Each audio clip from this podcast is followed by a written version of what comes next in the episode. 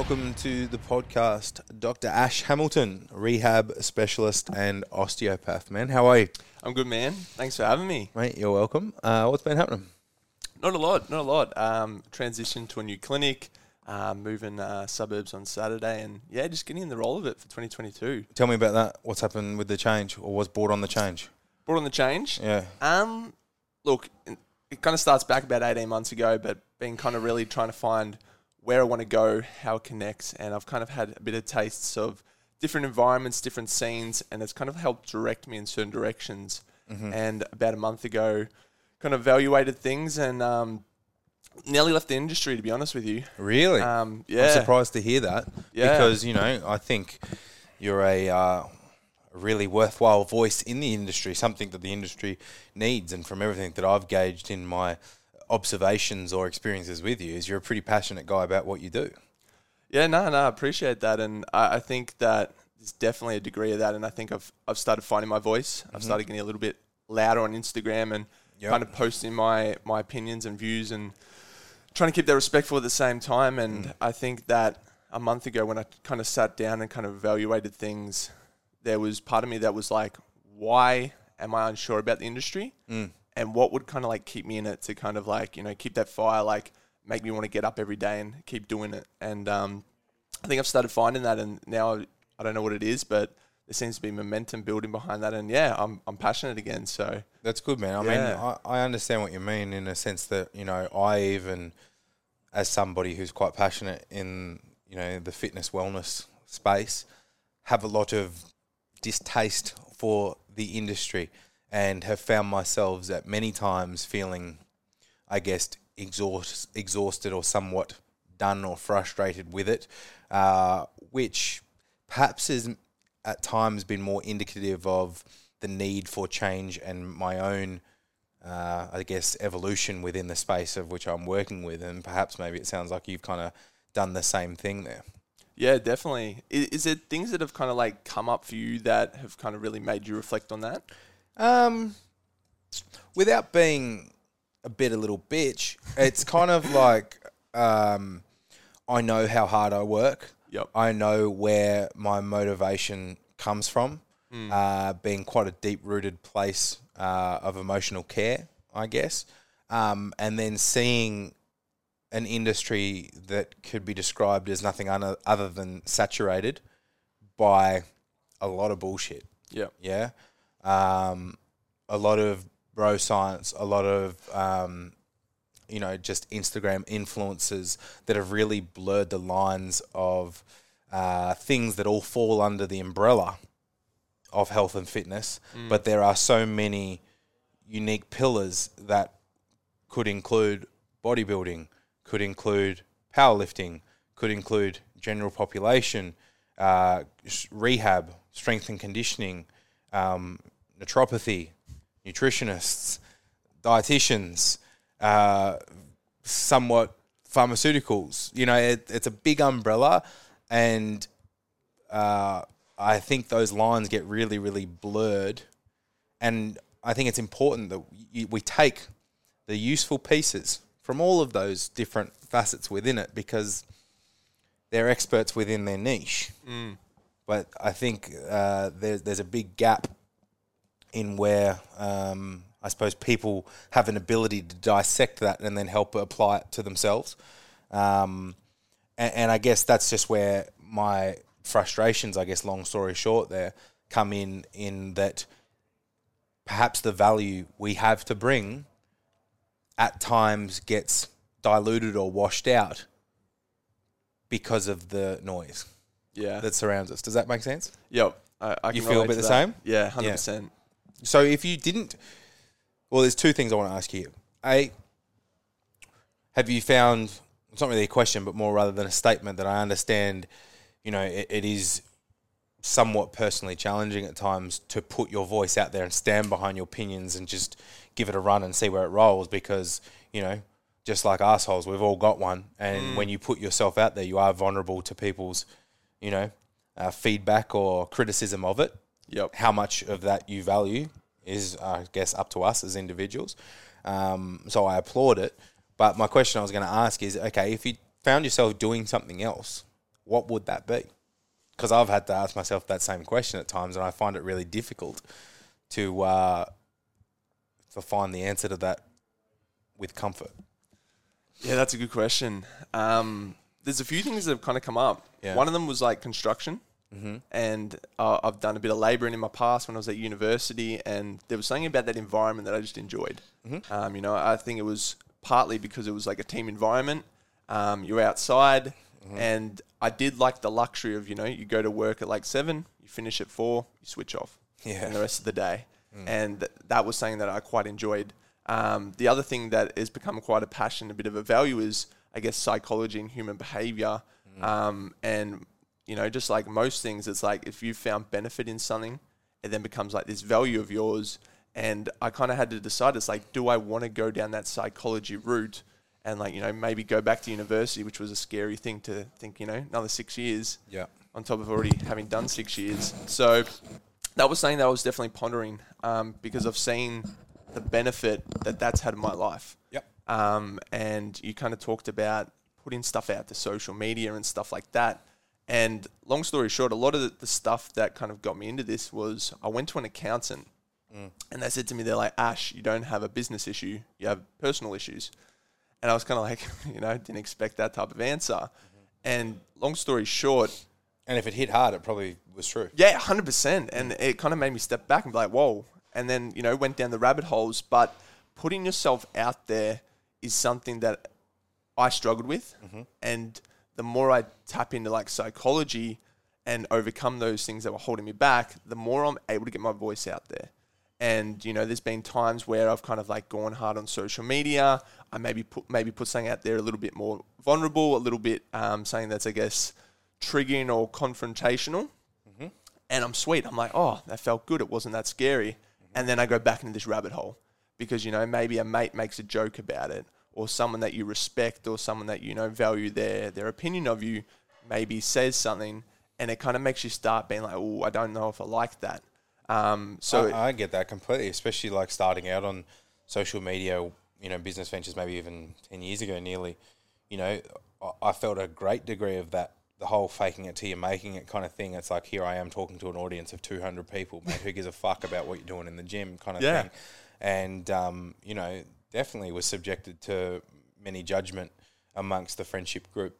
And, you know, it's probably taken, you know, five years at least until perhaps some of those judgmental voices actually then return full circle with their hand open going, hey, have you got two cents for me yep.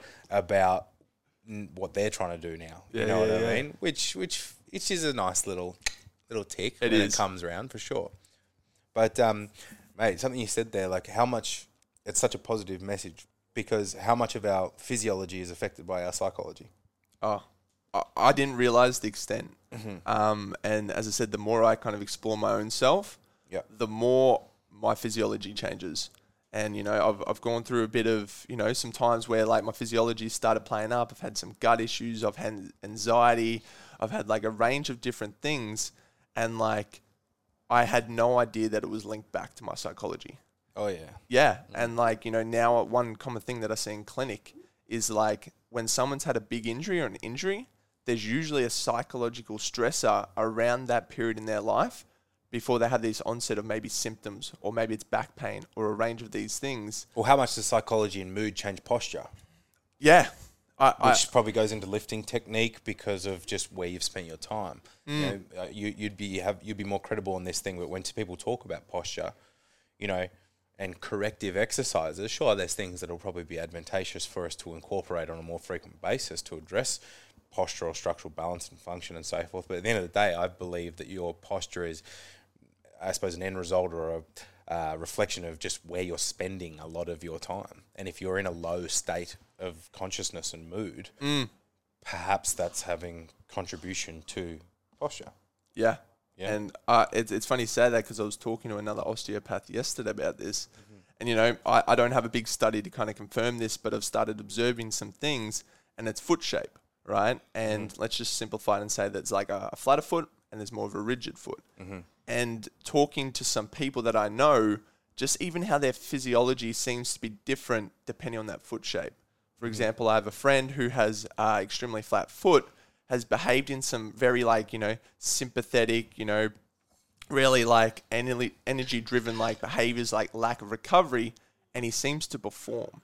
And it seems like he's more robust. So for those listening, we're talking about sympathetic, not as in empathy, but rather the your nervous yep. system. Yep. Yep. So, yeah. So more of a fight or flight, very, you know, go, go, go type mentality. Mm-hmm. And he seems to be very resilient, very robust, seems to be able to go on with his day. Mm-hmm. And someone who has more of a higher arch, it seems to be those people seem to have like their nervous system isn't able to tolerate as much stress. Yeah, right. Um, they seem to have certain issues with certain movements. Um, and if you kind of break it down, if you think about like a foot, even if you wanted to say metaphorically speaking, it's more grounded. There's more surface area touching the ground. And then someone with a rigid foot, they've got less surface area touching the ground. They've got less sensory input. Mm-hmm. And it's been interesting to observe because I've got a bit more of a rigid foot. Because people t- traditionally kind of label flat feet as a bad thing. Yeah, they do. But do you think it's probably what's more important is rather its function than necessarily its yep. appearance? If someone can go, so I believe in like continuums or like, you know, um, polarity or left, right, up, down, internal rotation, external rotation, sun, night, you kind of get the idea. Yep. And it's like, if you have a flat foot, that's one side of the continuum. But then you've also got middle and then you've got the other side, which is more of a higher arch.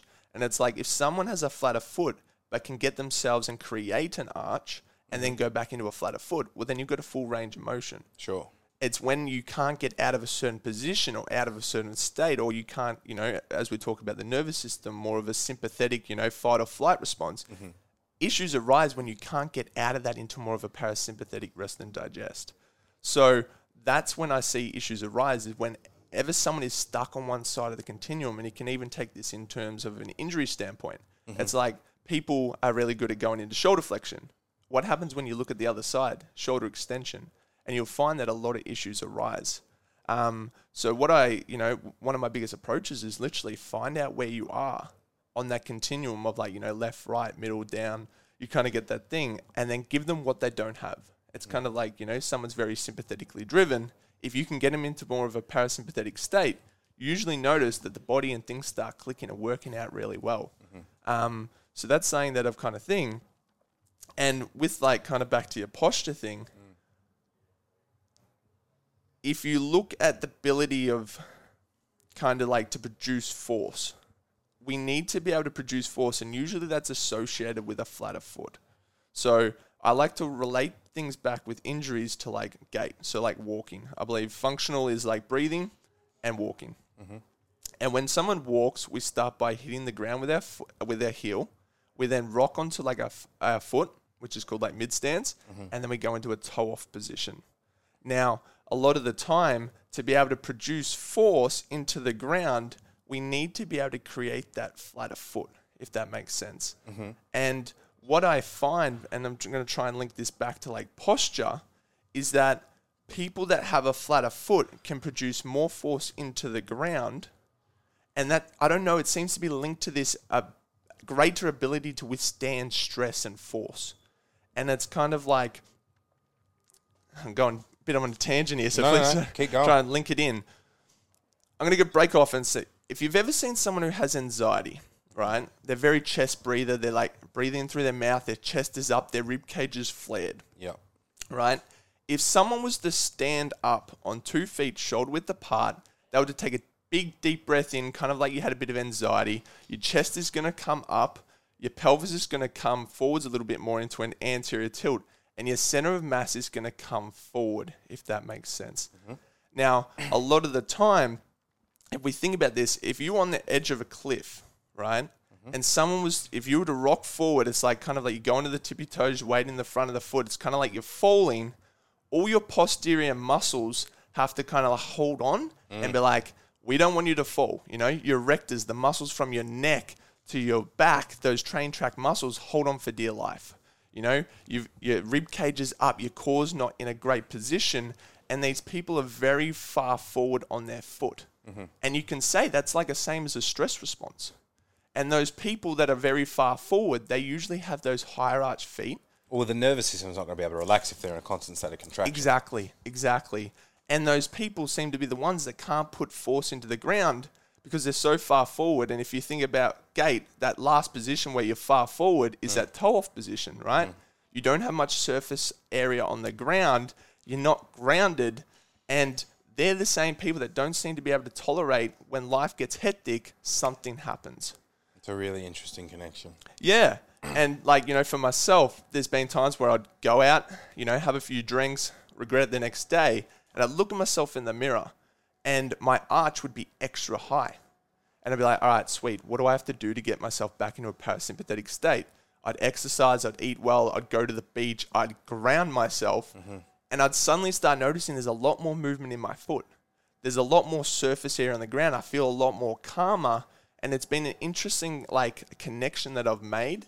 And it seems to be time and time again, the people that have, I guess, a lot of head noise mm. also seem to have very high, rigid feet, also don't seem to be able to tolerate a lot of stress when life gets hectic.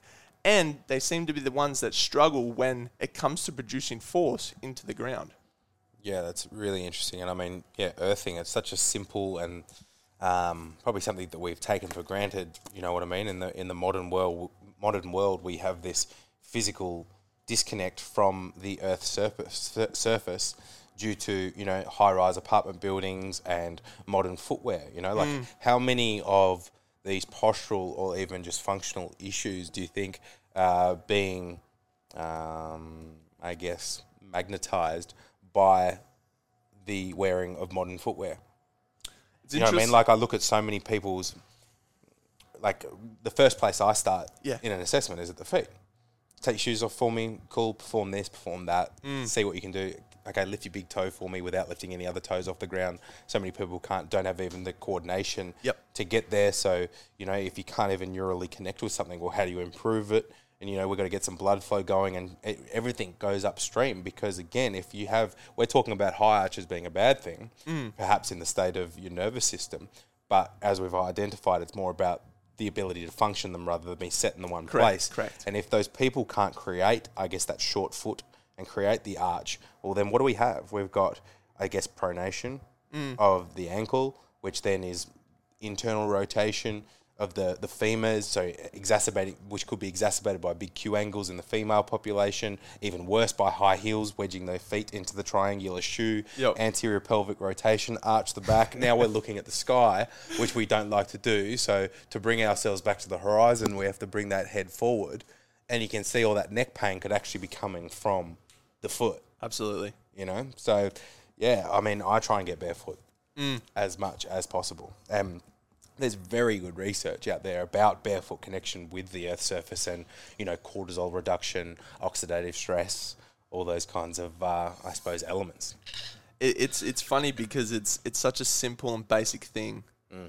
but it makes such a difference. Yeah, it's like when you feel better because you've been at the beach, it's not just because it's warm. Like, there, there's there's some things going on there beyond just the obvious, you know? Yeah, and one thing that I really like, and I guess I was drawn to your page in, in the first place, was you seem to keep going on and on about the basics. Mm-hmm. And it, it's it's funny because a lot of the time you're putting out your content of what you do in a consultation. Oh, yeah. But people want the fancy. They want the quick fix. They want the instant gratification. And like I say to a lot of people, how I treat people, most of my content is on my page. Yeah. You know? It's but ironic, then, isn't it? Then they want to pay me. Yeah. And I'll do the same thing. And I, I sometimes feel bad because it's like, it's it's on my page. Yeah. Um, and I think that's one thing that I've kind of really kind of to, had to strip myself back and kind of come out of those rabbit holes. And I say it's like the, the fancy stuff and the party tricks are cool. Yep. Right? And they're great to have and they have a time and place. Absolutely. But that one percenter counts for probably less than its one percent mm. if the ninety-nine percent is not there. Yeah. It's like if you can't do the basics of movement and... you know, food, sleep, uh, and probably psychology, mm. you know, you're going to be setting yourself up for a pretty shallow bottleneck. Yeah. You know? And I, I think I've been attached, and that's one thing that I've had to really strip away is like so many areas in my life have wanted that instant gratification now, mm-hmm. the fancy, even pursuing, you know, personal development in my field and outside of fields. It's like I'm looking for that quick fix. Mm-hmm. Um, you know, even example of I, I did some gut stuff many years ago, yep. had every supplement under the sun and things didn't improve. Mm-hmm. What was one of the most basic things? I was under eating. Mm-hmm. My body was in like this prolonged chronic state mm-hmm. of like, you know, not getting what it needed. And as soon as I went into like maintenance to surplus, the food quality wasn't as good, but things improved just because I was under eating. Yeah, there was more nutrients available one way yeah, or the other. Exactly. Yeah. Um, and that was just an example of like, I was wanting all these supplements, these things to kind of like fix things, but I wasn't nailing the basics of, am I eating enough food? Well, I think people just overlook the simplicity of what that word means. Supplement. Mm. Like you're supplementing what you can't get yep. in the nutrition, you know? Yeah. Rather than people doing it the wrong way around. And, and again, there's a spectrum of these things. Like if I'm dealing with, you know, a high-performing C E O who's on four hundred grand a year, and they can afford the whiz bang of everything, and I know I'm going to accept their limitations of time availability while also having a family and having their responsibilities there. And cool, all right, you're not going to get your nutrition perfectly, but you have a budget that you can afford one thousand dollars a month on supplements. Yeah. Well, cool. There's no, that's not detrimenting anything to you. So yeah. let's do that. We'll do the, I'll give you the best that you can get with what you're willing to accept, because at the end of the day, it's not my decision. Mm. I'm here to help you. Yeah. In what way fits your, your lifestyle and your preference. But if you're, you know, someone who's just of the general population who's on, you know, let, let's call it the average income, mm. that's not really a feasible option for you and shouldn't be where your priority and focus is. Yeah. It needs to be back on the basics. And that's why I love the saying, like, you know, consistency beats intensity every time. Mm-hmm. And, you know, context is like, just like you said, context determines whether you need to get fancy or whether those rules change yeah. for that specific person. But everyone likes to think that, you know, the fancy stuff applies to their stuff, their mm. context, when they're not even nailing those basics like you talked about. So, man, how long have you been, because I'm... I'm appreciating everything I'm hearing from mm. you. It's even, in a way, not necessarily what I expected uh, today. But how long have you been on this sort of path of self-exploration and delving deeper into your own psychology? Because that in itself is a decision that takes courage. Because often what we're delving into is something that we are dissatisfied with or that we are we don't like about ourselves, which is obviously having influence on the surface level today mm. about how you emotionally react to daily situations. And bringing that out of the subconscious to a conscious level, I suppose, empowers us to make change. But how have you found yourself on this journey? And how long for? Definitely two years. Mm-hmm. Um, but probably the last years when I took all the learnings, you know, I, I think a lot of people like to read things, mm-hmm. but how often do we implement and action it? And that's one thing that, you know, a lot, a lot of things I've done in my life is I've read it, I've had the knowledge, but I didn't implement it. Mm-hmm. Um, and I think just like, unfortunately, it takes a lot of pain sometimes until we kind of wake up and be like, I want to change. Mm-hmm. Um, and for, for me, that was when my ex left me. And it kind of left me with all these questions. And I'm like, started analyzing, you know, everything in the past, myself, my behaviors, because I was like, if I can figure out where it went wrong, she'll want me back. Mm. And like, that that was kind of like a cool, you know, period of like focusing on the past. Mm. But the the real transition kind of came when I started realizing that it was nothing to do with my ex, mm-hmm. that it was things that were just playing out throughout my whole lifetime that just were amplified and came out in the relationship, if that makes sense. Mm-hmm. Um, and as I said, a lot of it came back to like business. And the reason for that being is like when I was at university, I, you know, was like everyone finishes with their, you know, their resume and it'll be like, you know, your bachelor degree and that you might do one course that everyone did. And I was like, I wanted to separate myself from every everyone. So, you know, I did every uh, pretty much course in Australia and online that was available. You know, it was like my hobby. I spent thousands and thousands of dollars trying to get all this information. Mm-hmm. And then when I graduated, I was like, sweet, people are going to come to me. I have all this knowledge. I'm going to help everyone. Mm-hmm. And it didn't happen. Yep. And then I started getting bitter. And then I started getting jealous. And anyone's success that wasn't myself, I never was truly happy. You know, you, you respond to the, you know, your mate, oh, that's awesome. Mm. But I didn't truly mean it. Uh, mean it. Um, I know exactly what you mean there. To be truly happy for somebody else's success means you you genuinely love them. Mm. You know, and yep. that that is rare. Yep. And again, that like kind of took me a bit deeper. And I think there's many elements that I could talk about because I've I've pretty much tried to literally tear apart who is Ash Hamilton from when I was a kid to when I was at school to when I was in high school to when I was in university, and pretty much strip it back. Mm-hmm. And I think the biggest things that have made the biggest change is identifying patterns and beliefs. Mm-hmm. So beliefs was like, you know, for example, the, all these things that someone in your life has said to you, or maybe it's an authority figure in that position. Maybe it was a teacher, or maybe it's a parent, or maybe it's a role model. And they've said things. And you've attached to it. And you've attached to it and you've believed it. Yeah. And, that. you know, w- one of them was, you know, at school was like every single report said, Ashley is a distraction. Ashley distracts others. And like, that was my story. Or someone, you know, I wanted to do advanced English and they're like, Ash, like, I don't think you're capable to do English. And, you know, all my spelling errors that I'd send to my mates, they're like, Ash, come on. And I'm like, I'm bad at English. And it's like, I'd attach this story to my identity and I was letting all these things run my life. You know, could go further and say with my dad, it's like me and my dad didn't have a good relationship. Mm-hmm. And it's like, that was a story that I was willing to hold on to pre- pretty much for the rest of my life. Yeah. And the moment that I went in there, I was like, is this story true? And then even writing out a different story, you know, instead of Ashley is a distraction, Ashley distracts others, Ashley is an inspiration, Ashley inspires others. And it's like, bang, that story's not true anymore. And then you start seeing that this new story that you've created and chosen to live by starts playing out. So I think stories was one that I was, I let so many people influence things and it's kept me small. Mm-hmm. Um, and, you know, even beliefs of like, I was the black sheep of the family mm-hmm. and things like that and how that has a play out. And it's like, if you feel like you're isolated for everyone else, mm. it's like, you're never going to fit in. You're never going to feel like you're part of the community. You're going to potentially do things on a subconscious level to confirm these things. Mm. Be like, yep, I told you they didn't love me. They didn't like me.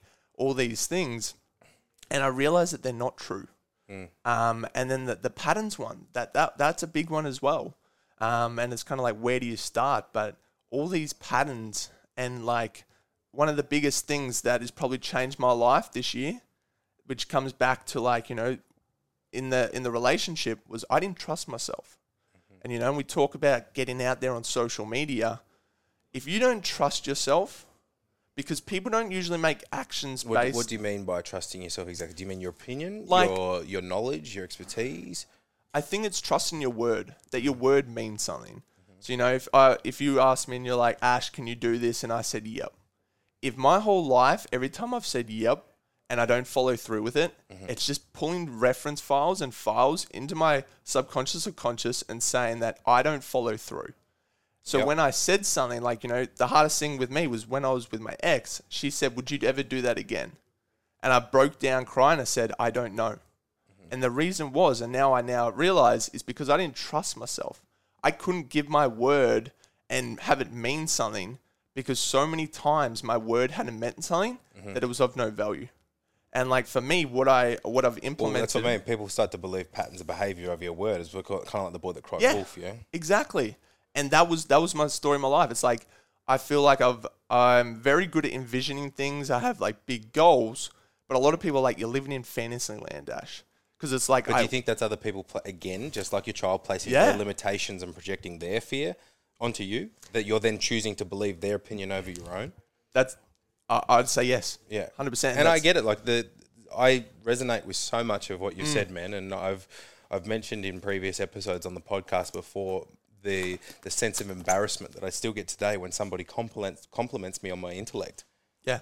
When I went through school being made feel like I was the dumb one and I was just the jock mm. and good at sport and you believe those things, you know yep. what I mean? And it's that internal dialogue mm. and, and needs to change for you to be able to change because they are the subconscious beliefs. You know yep. what I mean? That That's ingrained from rehearsal of repetition. Yeah. And, you know, using, I guess, empowering language, you know, like rather than this flaky bullshit, like when we're talking about, let's say, let's do something extreme like sugar, for example. I'm trying not to eat sugar. There's no way you're stopping eating sugar. Mm. I don't eat sugar. Yeah. It's definitive. It's been decided. It's past tense. Even though how you said that, it's like, bang, yeah, and you say that to someone, they're not going to argue with you. Yeah. If they do, hey, fuck you. Yeah. Give me some respect. I've made a decision. Mm. You know, if you've got a problem with it, that's yours. You yeah. know? Not mine. Yep. Yep. Yeah. But uh, I think for me, like, there's two things that, like, if you want to take away all this personal development and patterns and all these things that you could potentially dive into, mm-hmm. that trust in your word has changed my life. And, yep. you know, a lot of people say, oh, that changed my life. But for me, it was finding a thing in my day. And like now it's like I get up at four thirty a.m. every single day. Mm-hmm. And like for me, it's like you wake up, and my story in my life was I always got told that I needed more sleep than other people. Otherwise, I'd have a bad day. I wouldn't be productive. I'd be in a bad mood. Mm-hmm. And like, you know, if I was going to have four hours sleep, I'd, like, I'd start panicking. I'm like, you know, do I need to cancel work? Do I, you know, am I going to show up how I want to show up? Mm-hmm. And it's like when I wake up at four thirty, there is, it started off with so much head noise. There's excuses. You don't have to get up. You got another two hours. You know, what about your clients? All these things. See, I, I can't allow myself the time to think. If the alarm goes off, I'm I'm out of bed in under ten seconds. Yeah. If I lay there, I'm doomed. Yep. Like I, but that's just my own self-awareness, you know. I yeah. get out. And again, for me, that's why I love the cold shower. You know, we could sit here and debate about the pros and cons of cold water therapy and what it's whether it's good for you based mm. on particular circumstances and your nervous system, blah, blah, blah, blah, blah. I don't really care about that. Neither. That's one of those probably one percenters that's not having a major influence mm. given that I've got the basics in place. Yeah. But for me, that cold water, it snaps you into the present. Yep. And so it quiet, quietens a lot of that that noise. And it's doing something you don't want to do. And it's like, I think when you show yourself consistently, it's like, I do these things, it's uncomfortable. You start building that trust. It's like, no matter what, Jack shows up. It's a habit. It's yeah. discipline and success. They're habitual. Yeah. Same as nutrition. Absolutely. All of it's habitual. If we're consistently relying on discipline, I've said this a number of times, you know, if you're constantly coming from a place of, you know, avoidance or scarcity and re- re- relying on discipline, when you get tired, you get weak mm. and you will break. Mm. So it's got to be habitual so that subconsciously, okay, I'm hungry. What am I going? You know, the science shows us that people usually only eat like seven to ten foods. Yeah. You know, of course, there's things that happen outside of that number. But for the most part, we're very habitual creatures. Yeah. Mm. And I guess that's where, like, those habits, are your habits aligning with where you want to go and who you want to be? Yeah. Um, and I think that's where, like, a lot of this stuff, if you start tearing it apart and start questioning, where did this actually come from? Why do I do it? You realize that a lot of it actually isn't because you chose to. Mm-hmm. Um, yeah. So, mate, has this all kind of come about through... Um, the space of one-on-one psychology? Has it come about through, you know, obviously, you know, we're a product of who we spend our time with, and mm. that can go into, you know, we're a product of the thoughts that we bathe in, and that's going to come from the things that we read and the the podcasts that we listen to, the the media that we engage with, and so forth. So what are the things that have helped you make these steps in a positive direction? Yeah. One of the biggest changes was I signed up for a, a men's group, four-month mm. mentorship, and there was like twenty men. Okay. Um, and we're given different practices each week. And pretty much what it was is it, it pretty much questioned. That in itself, man, is a big step, though, because we as men are pretty inherently stubborn to go, I need help. Yeah. Yeah. And, and to do it in a group environment is quite confronting, maybe. Absolutely. Mm-hmm. And it, it was even more confronting because the practices that we had to do, they challenged like masculinity, mm-hmm. and you had to do a live once a week to the group and kind of like talk about it or perform that specific, um, I guess, ritual, task or practice. Mm-hmm. Um, and that showed me a lot of things because it showed me, one, that everyone goes through the same things that you do to some degree. Mm-hmm. All those, you know, maybe weird thoughts or things that you don't want to ever speak out loud, or you'd only, you know, tell a psychologist in like, you know, a safe space. Mm. Most people, and I can only speak for the, you know, the men's side of things, have experienced it, have gone through it. Mm-hmm. And when, you know, a lot of these things, as I said, was this strip apart, like, you know, masculinity. And it was like, you know, one of the things we had to do was one week we had to put on like this feminine type music and dance live to the group of men. And, you know, it was one of these things where it's like, oh no, like, you know, what are people going to think? And then when you just realize it's like, it's just a form of expression. It doesn't mean anything. It doesn't mean because you enjoy dancing or, you know, it's particular feminine music, whatever that is. But whether they someone agrees with you or not, yeah. people love other people that don't care. Yep. You know what I mean? Yeah. And so that, that men's mentorship was pretty much like, it opened my eyes to, I wasn't this isolated person, that I was not different to everyone else, and that I was similar to every single person. And one of the things that we also learned was this thing called like reflection projection. And at the time, I didn't truly understand it. But now it's helped me actually, you know, get to know myself a lot better. And it's like, for example, if you're an angry person and I don't want to be around you and I hate angry people, what is that showing in myself? And for myself... Probably a projection of your own anger. Exactly. And it's like, I grew up where it's like, anytime I was angry, I got punished or, you know, in trouble and stuff like that. So I was, I suppressed that. Mm-hmm. And it's like, it's weird. I had this feeling that I'm this, you know, if anyone's, you know, got me to that point. Man, man that's it. Like, I'm oh, sorry to cut in. I just, no. I, I feel you so much here because, again, everything... We live in a society that's obsessed with labeling things good or bad. Yep. And emotions are included in that. Yep. And anger typically gets put in the bad basket. Absolutely. But, but it's uh, it's not. You've got to harness that anger. It's a very powerful emotion that can mm. be used in in so many positive ways. Even if, if we revert back to, you know, more ancient times, that anger will keep you alive. Yeah. You know what I mean? That anger will give you drive. And I guess that's the s- sort of tug of war that I've played within mm. my own psychology at times is... you know, understanding the journey or the change that, you know, that anger or, or something that I could probably even describe as uh, intense as rage mm. that was serving me, not not serving me in obviously a very positive manner and was, you know, creating undesirable experiences or outcomes. Yeah. And then being able to, I guess, uh, deflate that ego, which is very much imparted with the rage and the anger, mm. to a point where, okay, that's really therapeutic. Yeah. And I'm uh, at a lot more, you know, I've found a sense of peace now, but now also being a little bit protective of that anger and go, hey, don't don't throw the baby out with the bathwater here. That's still an ingredient that can serve you well. You've just had to reinvent your relationship with it. Mm. And that's because it. that's your drive. That's your motivation in many senses. That's your ability to execute the idea that you were talking about, that if you don't, mm. it's nothing. Yeah. And it was like, yeah, when that anger comes up, feel it. Like, you know, what's it telling me? Mm. And it's like, we learned like, um, like tools. Yeah, analyze the emotion. Exactly. And like, you know, tools like, you know, pillow bashing or like cupping your mouth and like screaming in your hand and shaking it. Cause at the end of the day, emotions are just energy in motion. Yeah. And it's like, once that passes, you're sweet. But it's when you suppress it and like, don't let it out that it like, it contracts, it builds up. Is it going to play out like in like subconscious ways to other people? Things you say, and it's like... For me, just acknowledging it's been really helpful. To just, like, socially, like, we could be having a conversation right now, and you give me an opinion, and I'll be like, Ash, that's made me feel real angry. Yeah. I don't know why yet, but just bringing it, acknowledging, yeah. hey, I'm, I'll feel that. Yeah. It's, I think, just been such a helpful tool to just acknowledge the emotion. Mm. If you can separate your emotion from the acknowledgement, and that you're not actually being controlled by the emotion... just recognizing and then talking it out, I think that's so healthy and constructive for any relationship. I think it builds trust. Like if you said like, Ash, I'm angry right now, it's like, I trust you a lot more. Mm-hmm. Whereas if you just kind of like let it, you know, build up and didn't say anything, it's like, and then let it become this unpredictable like rage. It's like, I don't trust you. Mm. And it's like when people are able, and it's like, again, you could go to the other side of the spectrum. It's like people that think that... Well, it's authentic, isn't it? Exactly. Mm. And the other, the other side is the crying side, you know? Mm-hmm.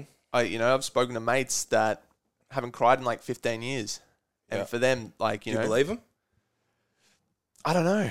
I don't know. Uh, there's part of me that, that does. Maybe some of them, but I reckon some of them are lying. But then, yeah, there's also the side because they've associated that, you know, Shame. It's weak. It's, yeah, you know, it's it's not masculine. It's, you know, um, a sign of, yeah, weakness. And it's that shame. And when you realize that it's just. And that's interesting because how much of your anger is probably not anger, it's shame. Yeah. Yeah. Mm. Um, do you do much breath work? It's something that I do on and off. Mm-hmm. I think that I'm trying to find where it fits in everything because mm-hmm. I think just like any rabbit hole, people like be like breath work. It's it's going to change your life. Mm-hmm. And then, you know, there's all these different types of breath work that you could do. Um, for me, I'm trying to do breath work in terms of more of a cardiovascular, nasal breathing. Because I know that's going to be more beneficial for my aerobic energy pathways. It's also going to be more beneficial for my rest and digest ability mm-hmm. to get into that. So that's my form of breath work mm-hmm. and it works for me. Yeah. Um, and I think that, you know, take breathing and be like, all right, what part of breathing works for you? Mm-hmm. Like what, what are you going to use? Like you don't have to do Wim Hof. You don't have to do all these other types of breathing things. If you love it, if you enjoy it, it works for you, do it. Yeah, I don't mind the Wim Hof. It's it's it's quite cool. It's uh, for, for me, it's it, I find it um, similar to the cold water therapy in that yep. it brings me to the present. Because when you are not breathing for two, three onward minutes, mm. it's pretty hard to be thinking about anything other then how bad you need breath, and what you're trying to do is basically ignore that uh, overwhelming sensation to breathe. Yeah. And uh, that in itself is very present. Yeah. You know? But yeah, how much, um, I mean, I think a breath as well sort of flirts with, you know, grounding and earthing in the, these things that are overlooked or mm. uh, under-considered given their impact uh, that they have on health. Like we look at mouth breathing, right? Um, in the problems that that can create in terms of, again, posture, jaw structure and dental structure, but also, you know, we're missing the four-part filtration system through that our nose that that actually provides for us. And the sinuses produce what? sixty, seventy percent of the body's nitric oxide. So we're looking at vasodilation. So that's going to go into obviously physical performance and recovery, but also sexual arousal, uh, erectile function, um, acetylcholine production. So yep. your neurotransmitter responsible for memory, mood, probably dreams. Yep. Um, you know, so many things that are just touched on there. And as you mentioned, it's rest and digest. So mm. very parasympathetic in nature. And um, yeah, it's just something that I think we take for granted for, because for the most part, it's very autonomous. Mm. We don't have to consciously think about breathing. But, you know, mouth breathing, it's such a, it's a relevant thing that we're seeing more than ever. And it's probably coming from multiple uh, areas, whether that be the shit foot posture that's got you in a forward head, um, you know, posture, whether it be, you know, the malnourishment through your developmental stages to actually produce or create a, a good jaw structure, whether it be sleep posture, where you a back sleeper, are you a side sleeper? I don't know. It's kind of these things. Like, have you ever done mouth taping? Firstly, I, I love when you speak because it's like your ability to go into that depth. Oh, I could speak to you all day about it. Um, started doing mouth breathing last week, actually. Given you started like, doing mouth breathing? Uh, sorry, mouth taping. Got you. Yep. Um, Yeah, because I, I started reading a book um, called Oxygen Advantage, mm-hmm. and it again talks about all those things that you were just talking about, the the benefits of breathing through your nose. Mm-hmm. Um, and for me, I'm a chronic mouth breather. Yep. You know, wake up in the middle of the night, dry mouth, that type of thing.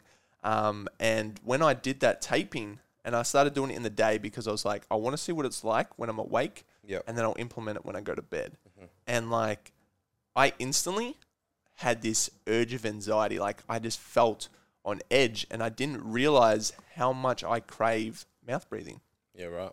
Um, but well, it is a confronting idea, because usually when I float it to people for the first mm. time, they're like, "Are you crazy? You a psychopath? You trying to kill me? What are you doing?" Yeah, but but afterwards, I did it for about four hours. Mm. Even how I spoke and articulated my words, I was so much calmer. And I just had more energy, I had more clarity. And as you said, all these benefits in nasal breathing that if we have fallen into this mouth breathing state, it can have a cascade of like health implications. Mm. And if we look at the basics of you need to breathe to survive, and we were given a nose to breathe through, mouth breathing is more of a stress and, you know, sympathetic um, type breathing style. Mm. It's like you are missing such Uh, fundamental pillar of health mm-hmm. by neglecting it. But again, people look at all these fancy things and it's like, are you not sleeping, you know, because you don't breathe through your nose, or do you have to go down the supplement pathway because you might be deficient in one, you know, B six or something? It's like people want to go that way, mm. but it's like, what's standing in front of you? And it's like, you can't breathe through your nose. Mm. Yeah. And for me, I I sort of first discovered that I had some issues with it when I was, again, we've I've gone through some stages of having some compromised gut health, which has largely been brought on by lifestyle, but um, that I was eating foods that were triggering some histamine. Mm. So I'd get stuffy in my nose, and then obviously when you're asleep, well, I've got to breathe, and if I can't breathe through my nose because of histamine congestion, then you start doing it, and then exactly waking up feeling like, I cannot believe it's morning time. Like, I feel like I just fell asleep.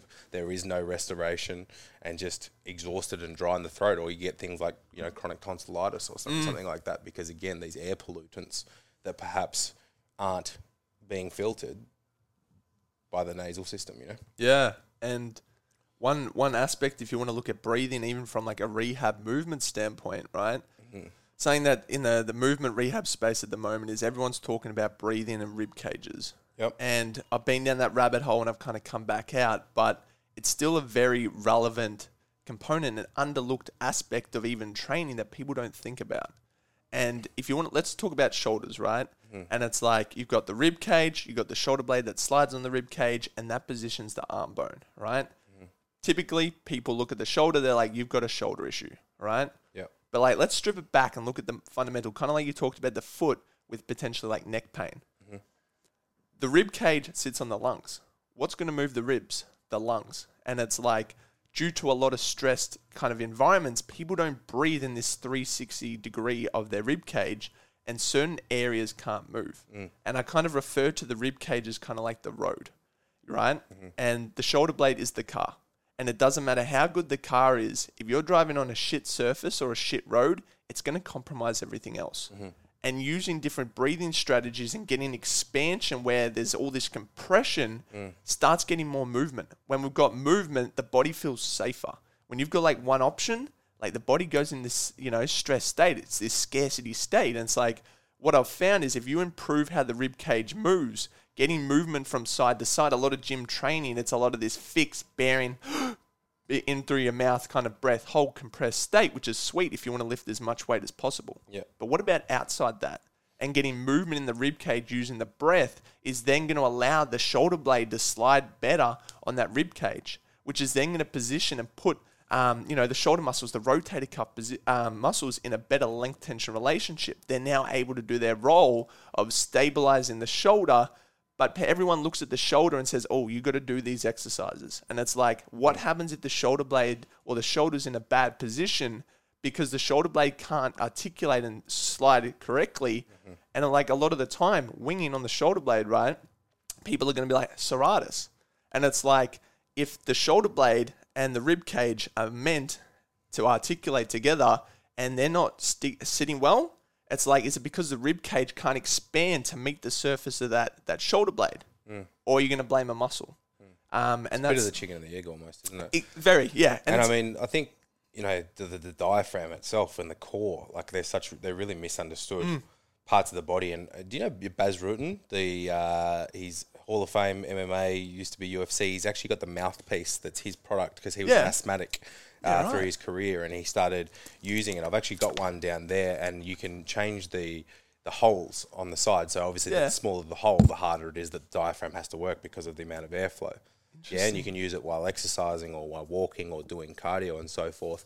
Um, which is, and you feel it, man. It's ripping you. But he explained it more as like, you know, the the muscles of the diaphragm are essentially controlled by the breath. And then when people are doing their abdominal work, you know, that that nasal diaphragmatic breathing and exhalation to help with your perception of contraction, mm. you know, is such an important part. But he kind of explained it as, rather than like, think of a balloon, like the lung, yeah, that as you fill the balloon with air, that that pushes and expands the rib cage. But he kind of discussed it as that the muscles of the diaphragm, imagine like gluing onto mm. the balloon, and that's what's pulling the lung open to allow the airflow into. And I thought it was just a, I like that. It was just a really interesting way to uh, think of it and explain mm. it for sure. But you know, it, it is. It's one of my pet peeves. You know, talking people talk about their core. They everyone gets told turn your core. You got a fucking F forty-five. They'll tell you to turn, turn your core before doing this movement. But what does that mean? Yeah. Like I know what my bicep is. Like I've been yep. squeezing that since I knew that I was three years old watching Superman. You know, but what the fuck does turning on my core actually mean? Mm. And, you know, for the most simple way to explain it, I say to people, like, mate, what would you do if I was going to punch you in the stomach right now? You go, ooh. He kind of just did it yeah, without actually having to think. But then, you know, adding a bit more context to it and breathing. We've spoken about mouth breathing and mm. nose breathing so much. So, you know, breathing through the mouth, we engage the muscles of the upper neck and the traps, and the shoulders will elevate, and you're, you're not really utilizing that diaphragm. I've... almost think that like I've got a ping pong ball in my esophagus, and as I'm breathing through my nose, I'm trying to push it down. I like that. Into the, the abdomen. But yep. then once we've got that brace, so like, you know, sucking in, filling that with air and then holding that pressure mm. and then actually being able to maintain that tightness while I'm here still talking and while still breathing, is just a whole nother level of core training that I don't think is actually given the respect that it deserves as no. a skill. So, you know, people are wearing weight belts. Weight belts don't keep you safe. That's a tool yeah. to create neural connection for you to push into. But just having it on is it's like wearing a condom with a flaccid dick, you know? It's a waste of time. What are you doing? Yep, yep. And yeah. then you have the people that wear it when they're doing like a lap pull down or something. Yeah, exactly. It just it confuses me, you know? Yeah. But, but there's one of the many, many things that we see in gyms of bro culture. Oh, absolutely. And like, if you even want to talk further with like the breathing, you know, one thing that I, I kind of teach people is, you know, let's talk about inhalation or breathing in is more of a sympathetic kind of movement. Yep. Exhaling is like more this parathen rest and digest. Yep. A lot of people, their rib cage is stuck in this inhale position, and even just getting them to do a long extended exhale where their ribs can deflate, mm. kind of go into that parasympathetic. If I breathe out and put my fingers on my abs. Well, it's almost like an eccentric diaphragmatic contraction though. Yeah. And it's like I feel my abs just yep. by breathing out. And it's like... Yeah. What else is breathing important for? Mm. It's like your diaphragm helps with like your lymphatic system. Mm-hmm. A lot of people that have these chronic conditions and inflammation conditions, what I do is I go in to the diaphragm, release it. They're nearly in tears because it absolutely sucks. And then they afterwards that I can breathe. Well, what about um? We could we could go further with that even. What about we could look at detoxification, or we could also look at just even uh losing losing fat, so mm. burning fat. When we look at fat oxidation. Oxidation, I'm giving away the answer there, but most people assume that when they're losing fat, it's coming out in their sweat. Mm. You know, fat is oxidized and comes out through our breathing. So if you've got a compromised, I guess, breathing function, mm. then I would assume that that's going to play out somewhere in your ability to mobilize and burn fat. Yeah, absolutely.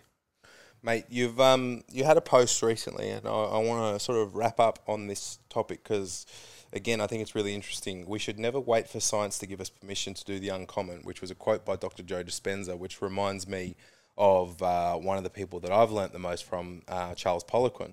And, you know, he was always, I guess, science-based but not science-restricted in the sense mm. that people criticised him for a lot of his uh, methodologies used for, you know, two decades mm. that yielded um, Olympic medalists. Yeah. And if he had waited for the research to come out to validate his opinion, mm. he probably wouldn't have had those Olympic medalists. So yep. tell me a bit about your thoughts on such topics. I think it kind of starts with even like, you know, the degree that I did at university. And mm-hmm. I say that, you know, osteopathy. And um, I say degree at uni because it's like how I treat now. Is a bit of this, a bit of that, a bit of this. Yeah, and I can't, that I was hoping that would tie into it because, you know, you do a lot of strength-based rehab. I'm not sure how much manual therapy you do, mm. but it, I think comparing those two with their placement and, you know, I'm interested to know your opinions on how to bet. And you obviously do it in the way that you think is best for the client. So, yep. yeah, hit me. Um, yeah, and osteopathy, it's... A lot of people will look at it and say, it's, you know, it's woohoo. It's like there's no science. There's no science to say that that works.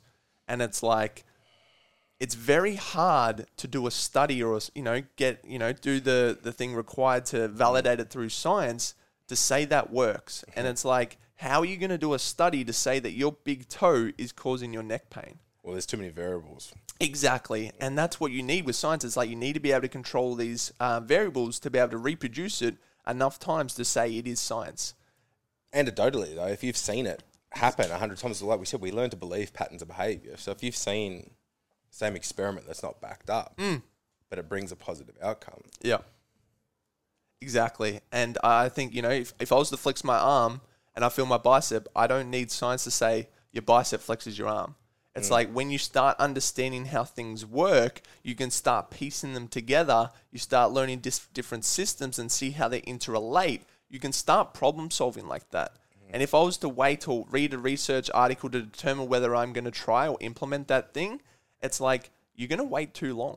Mm. And it's like, I, I feel like there's so many people that are like, you need evidence-based, or where's the research to say that works? And mm. it's like, I understand the research is important for, you know, especially in allied health to say you're doing safe practice. Yeah, yeah, yeah. But you need... Because it's quite a governed body, isn't it? Exactly. But it's like kind of like everything. It's like you need the science, but then you also need this anecdotal... Like, this is how the body works. If I understand that, I can piece things together and see what's missing. Well, there's got to be room for innovation, right? Exactly.